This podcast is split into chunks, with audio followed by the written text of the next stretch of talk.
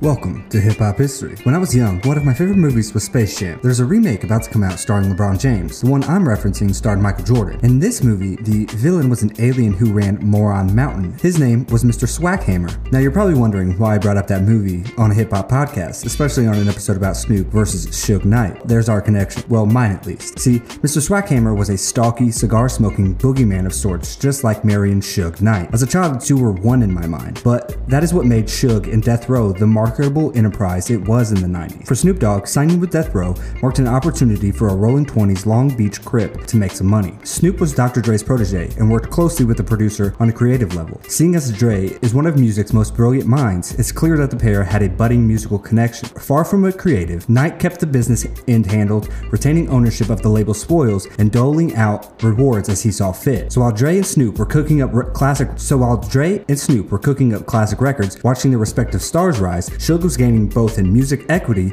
and net worth. Snoop found himself wrapped up in a widely publicized murder trial, which, for which he was acquitted. The legal fees for the trial, which amounted to nearly $5 million, were paid by Suge and Death Row, which were recouped by the publishing and royalties from Doggystyle, which was the main reason for the animosity from Snoop to Suge, at least the start of it. The Dogfather was Snoop's last album on Death Row. With morale low after the death of Tupac and the departure of Dr. Dre, things went even further south after Suge Knight's arrest for probation violation, leading to a nine year prison sentence. Snoop left Death Row and linked with Master P's No Limit Records. Master P did more than just sign Snoop to a record deal. By Snoop's own telling, he was the reason he got out of his Death Row contract. Snoop said Master P went to go visit Suge Knight in the penitentiary and, and struck a deal because everybody else was scared of him. That's when Suge Knight was the monster, the boogeyman. P went straight to see him, struck a deal, paid him, paid me, got my publishing back. His first parting thoughts towards Suge were far from positive, and his last record that he recorded for Death Row was Fuck Death Row. At this point, Snoop had come to resent Knight's philosophies towards ownership, juxtaposed against Master P's outlook, which was closer to that of an educator, and No Limit felt like the move that was needed for Snoop to change his image and fully prosper from his work. Somewhere along the line, possibly coinciding with Suge's forced removal from the game, Snoop became more outspoken about his disdain for Suge. Snoop spoke to his decision to leave Death Row. I was working against the devil, and through the grace of God, Master P and Priority Records put a deal together that was suitable for me. Knight's perspective, evidenced by prison phone calls and archived interview footage, claimed that without him, there would be no Snoop Dogg. Another clip finds an MTV news reporter asking Snoop about Suge's latest dismissal. Suge's response was, he used to be a superstar, now he's just a no-limit soldier, prompting an absolutely legendary response from Snoop. He used to be a CEO, and now he's just an inmate. The middle finger served as a perfect punctuation mark. Clearly tensions were running high, the damage was done, and absence had the adverse effect of making the heart grow fonder. Before Suge was ultimately released from prison in 2001, he told a reporter from The Observer of his intentions to revert the game to the Wild Wild West. I got plenty of scores to settle, he declared. By this point, Snoop had released three records with no limit, appropriately concluding with The Last Meal.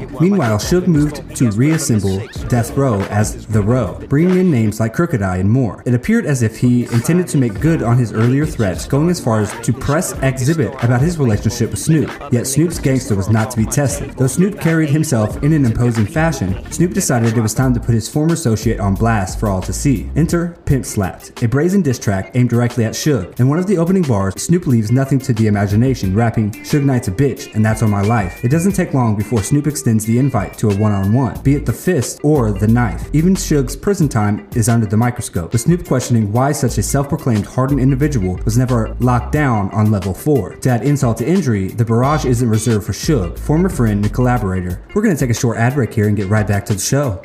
Thank you for listening to that ad. Now back to the show. Kurupt, who had recently switched sides on Snoop, gets a few lines. All of this in a time where no one dared fire shots at Suge Knight. It's fair to say that 2002 marked one of the beef's highest points. So the story goes, Suge and Snoop both attended that year's Vibe Awards and might have come to blows had it not been for the intervention of peacekeeper Steve Harvey. And while nothing was directly corroborated, in 2004 Vibe Awards incident found Dr. Dre on the receiving end of a sucker punch, though the attacker was swiftly dealt with and quite severely thanks to one Young Buck. The tensions between the aftermath in Snoop Camp and a newfangled Death Row Murder Inc. alliance should not be ignored, especially not since each party was well represented, including both Snoop and Suge. It's even said that Suge was sitting a mere few feet from Dre, with the attacker having reportedly claimed the attacker having reportedly claimed that Knight was the one who orchestrated the attack. Naturally, Suge's legal team staunchly denied the claims. Despite the tensions between Snoop and Suge reaching near apocalyptic levels, fate would intervene once again after a probation violation violation sent Suge Knight back to jail. As far back as 2013, Snoop has spoken respectfully of Suge, to the point where he described their relationship as cool as a motherfucker. Well, um, I mean, you still got a good relationship with him today?